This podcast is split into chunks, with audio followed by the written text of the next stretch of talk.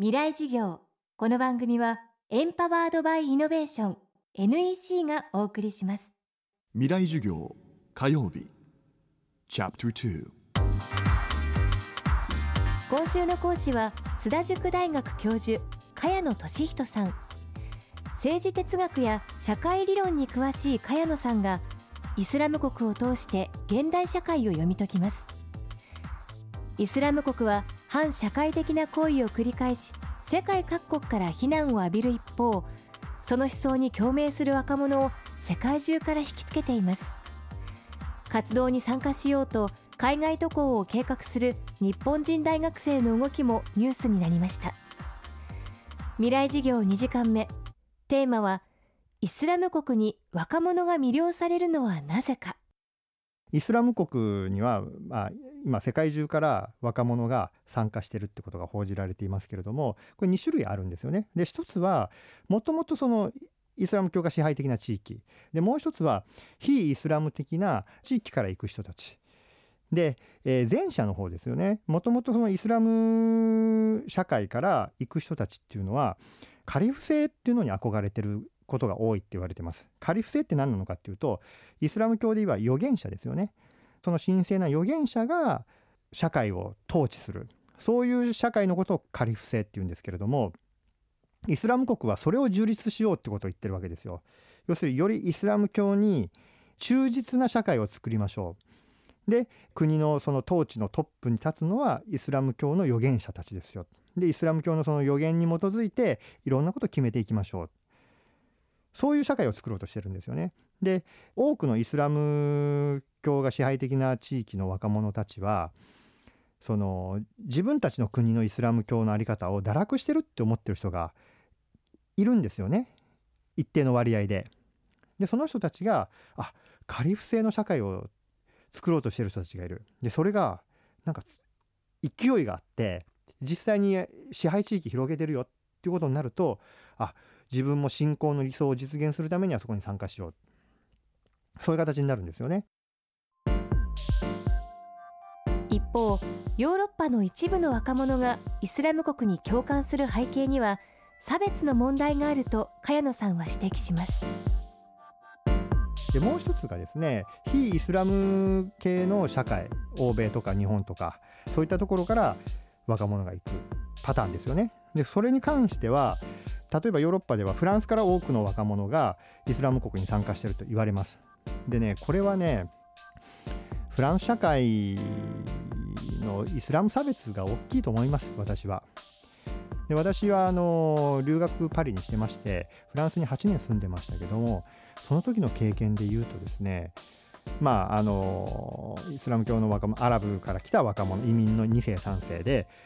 もともとはフランスで生まれて育ってフランスの学校教育も受けてでフランスの学校教育っていうのはとにかくもう宗教とか多文化ってことは関係なくフランス共和国市民を作るから全ての人はどんな宗教だろうが、えー、どんな、まあ、人種だろうがみんな平等なんだっていうそういう建前で、えー、社会が運営されて教育もなされてるわけですけれどもそれでもあの例えば高等教育にイスラム系のアラブ系の若者が進学していい成績を収めたとしてもほとんどまともな就職口がないんですよね。で例えばシャルリエブドの件だってあれはヘイトスピーチに当たるんじゃないかと他の、ね、宗教を侮辱するようなことをしてるわけだからヘイトスピーチになるんじゃないかってことをイスラム教徒がいくら問題提起してもいやあれは表現の自由だってなかなか受け取ってもらえない。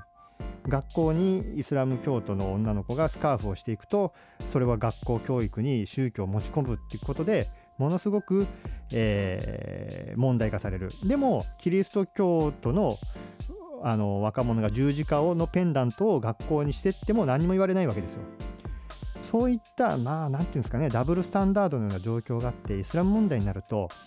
フランス人の、まあ、マジョリティの白人はものすごく過敏に反応してでここは共和国なんだから宗教を持ち込むなとか表現の自由だっていう形でイスラム教を常に攻撃するっていうこうそういう構図があるんですよね。で就職差別も合う。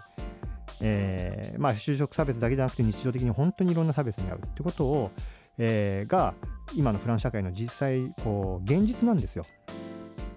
あんまり見えませんけどね外から、えー、でも実際それが現実でそういった社会でフランス社会に失望してあるいはそれが例えば表現の自由だっていう形で言われちゃうとヨーロッパの政治原理そのものを否定したくなってそれでヨーロッパを否定するためによりイスラムのこう原理主義的な考えに傾倒していって、えー、それを実行しようとしてるイスラム国にこう参加しようとする。そういう人たちがやっぱりかなりの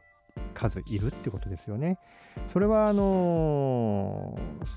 単に貧困とかそういう問題じゃないです。貧困よりもっと根深い問題ですよね。貧困であれば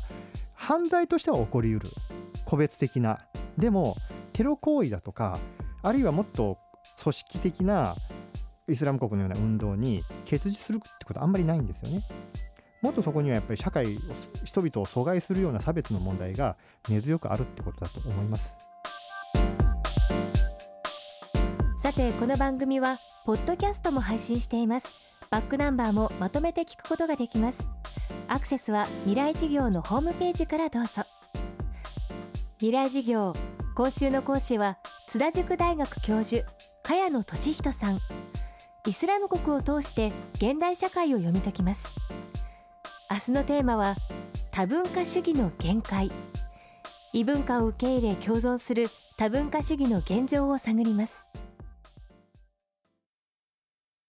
未来事業。この番組はエンパワードバイイノベーション NEC がお送りしました。